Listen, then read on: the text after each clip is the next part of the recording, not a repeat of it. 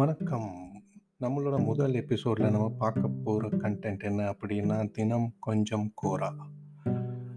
So உங்க எல்லாருக்கும் தெரிஞ்சிருக்கும் கோரான்றது ஒரு question and answer website. So அதில யார் வேணாலும் கொஸ்டின் கேட்கலாம். அதுக்கு யார் வேணாலும் ஆன்சர் பண்ணலாம். அது யார் வேணாலும் படிச்சு அதுக்கு அப்லோ அப்வோட், டவுன்வோட் எதுனாலும் பண்ணலாம். ஸோ நான் என்னோட கோரா ஹோம் பேஜ்க்கு போய் அதில இருக்கிற இன்ட்ரெஸ்டிங்கான ஒரு 3 கொஸ்டின் அண்ட் ஆன்சர உங்களுக்காக தமிழில் மொழிபெயர்த்து சொல்லலான்னு இருக்கேன். அதில் முதல் கேள்வி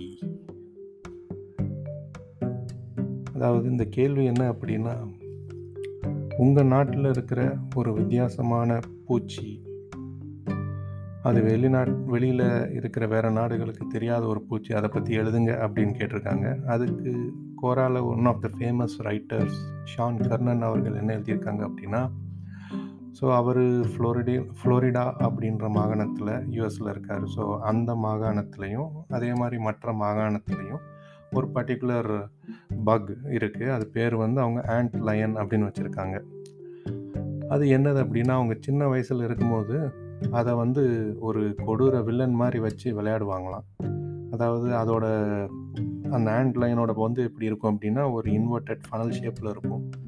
மண்ணில் தான் அந்த பொந்து இருக்கும். அதனால் இவங்க எல்லோரும் என்ன பண்ணுவாங்களாம், ஓடுற எறும்பை பிடிச்சி அந்த மணல் இன்வெர்டட் ஃபனல் ஷேப்பில் இருக்கிற அந்த மண் பொந்துக்குள்ள போடுவாங்களாம்.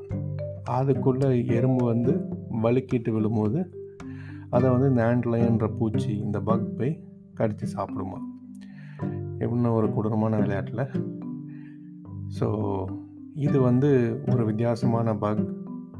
அது யூஎஸில் ப்ரிவலன்ட்டா இருக்குது அதுவும் இல்லாம ஒரு மூவி ஃபேக்ட் கூட குடுத்திருக்காரு. அதாவது ரிட்டர்ன் ஆஃப் ஜெடாய் அப்படின்ற சாரி ரிட்டர்ன் ஆஃப் ஜெடாய் அப்படின்ற ஸ்டார் வார்ஸ் மூவில வந்து சார்லாக்ன்ற மான்ஸ்டருக்கு இந்த பர்ட்டிகுலர் பூச்சி தான் வந்து ஒரு இன்ஸ்பிரேஷன். ஸோ ஆண்ட் லயன் இது ஒரு புது பூச்சி.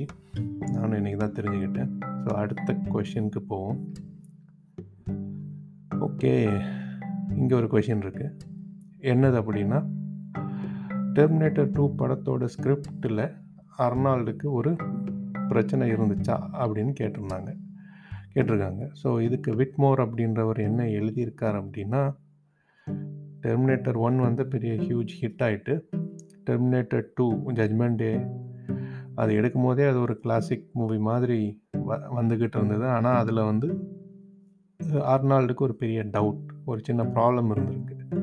என்னது அப்படின்னா, அவர் வந்து ஜேம்ஸ் கேமரூனும் அர்னால்டும் ஃபஸ்ட் மூவி முடிச்சுட்டு செகண்ட் மூவியில் ஓரளவுக்கு ஃப்ரெண்ட்ஸ் ஆகிட்டாங்க ஃப்ரெண்ட்ஸ் ஆகிட்டு ஜேம்ஸ் கேமரூன் ஒரு இன்டர்வியூவில் என்ன சொல்லியிருந்திருக்கார் அப்படின்னா, ஒரு நாள் அர்னால்டும், ஜேம்ஸ் கேமரூனும் பைக்கில் போயிட்டுருக்கும்போது, இந்த மாதிரி அவர் கேட் அவர் கேட்ட கேள்வி என்னதுன்னா, ஜட்மெண்ட் டேயில் அர்னால்டு என்ன கேட்டிருக்காருன்னா, நான் யாரையுமே கொல்லலை அந்த படம் முழுக்க பார்த்தீங்கன்னா, நான் யாரையுமே கொண்டிருக்க மாட்டேன்.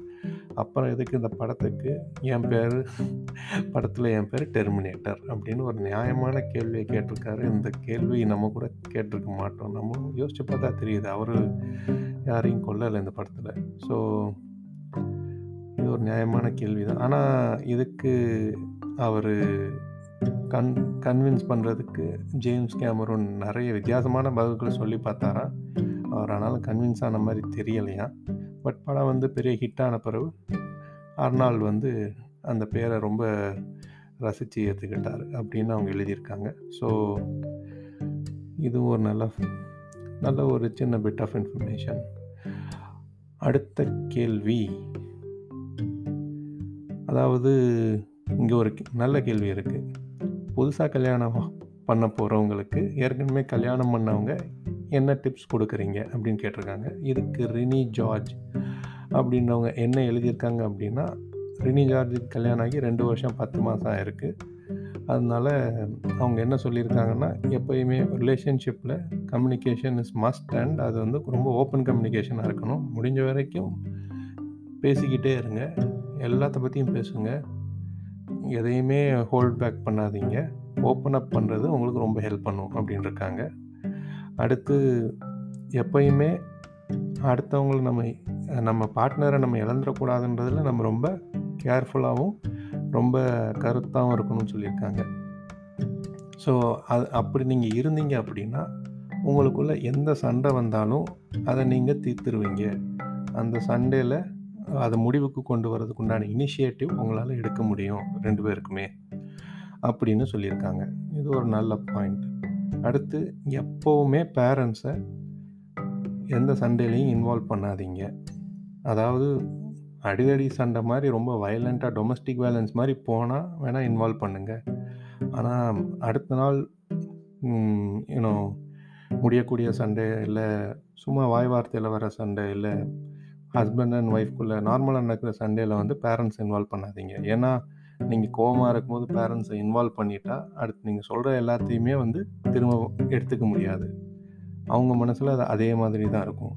நம்ம அதை மறந்துடலாம் ஆனால் அவங்க அதை மறக்க மாட்டாங்க. ஸோ இதனால் நம்மளுக்கு பாதிப்பு அவங்களுக்கும் பாதிப்பு வரும் அப்படின்னு சொல்லியிருக்காங்க. இதுக்கடுத்து ஹஸ்பண்ட் அண்ட் ஒய்ஃப் ரெண்டு பேருமே equal and abundance amount of respect கொடுங்க. அதே மாதிரி லவ்வும் ஒருத்தர் மேலே ஒருத்தர் வைங்க அப்படின்னு சொல்லியிருக்காங்க விச் இஸ் ஆப்வியஸ் அதுக்கப்புறம் எப்போயுமே குடும்பம் முதல்ல ஆரம்பிக்கும் போது காசை நம்ம தனியாக செலவு பண்ண ஆரம்பிப்போம். ஆனால் ரெண்டு பேரும் கலந்து பேசி ஆரம்பத்திலே இன்வெஸ்ட் பண்ணுங்கன்னு ஒரு நல்ல ஒரு எக்கனாமிக் டிப் கொடுத்துருக்காங்க. உண்மை தான் அதே மாதிரி ரெண்டு பேரை பற்றியும் நல்லா தெரிஞ்சுக்குங்க. லவ் மேரேஜ்னால் ஆல்மோஸ்ட் எல்லாருக்கும் அவங்கவுங்களுக்கு பிடிச்சது என்னன்னு தெரிஞ்சிருக்கும். மோஸ்ட்லி அரேஞ்ச் மேரேஜ்னால் அது தெரியறதுக்கு உண்டான முயற்சிகளில் ஈடுபடுங்க அப்படின்னு சொல்லியிருக்காங்க.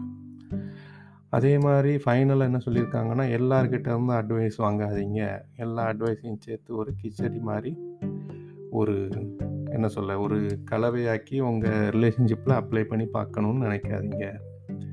எல்லாத்தையும் ஸ்லோ அண்ட் ஸ்டேடியாக கொண்டு போங்க. சந்தோஷமாக இருக்கிறது தான் முக்கியம் அப்படின்னு சொல்லியிருக்காங்க. எல்லாருக்கும் என்னென்ன மாதிரியாக வாழ்க்கை அமையுமோ அதே மாதிரி அமையும். அதே மாதிரி எல்லாருக்கும் எல்லா அட்வைஸும் ஒர்க் அவுட் ஆகாது அப்படின்னு சொல்லியிருக்காங்க. ஸோ இது ஒரு நல்ல ஆன்சர் ஸோ உங்களுக்கு இந்த மாதிரி கொஷின் ஆன்சர் பிடிக்கும் அப்படின்னா கோரா சைட்டை போய் பாருங்கள் இருக்கிற கொஷின் உண்டான ஆன்சர் நீங்களும் எழுதலாம். இல்லை நல்ல ஆன்சருக்கு அப்லோட் அப்லோட் பண்ணுங்கள் ஸோ இதோட இந்த எபிசோடை நம்ம முடிப்போம். இதோட நல்ல எபிசோட் அடுத்து பார்க்கலாம். பாய்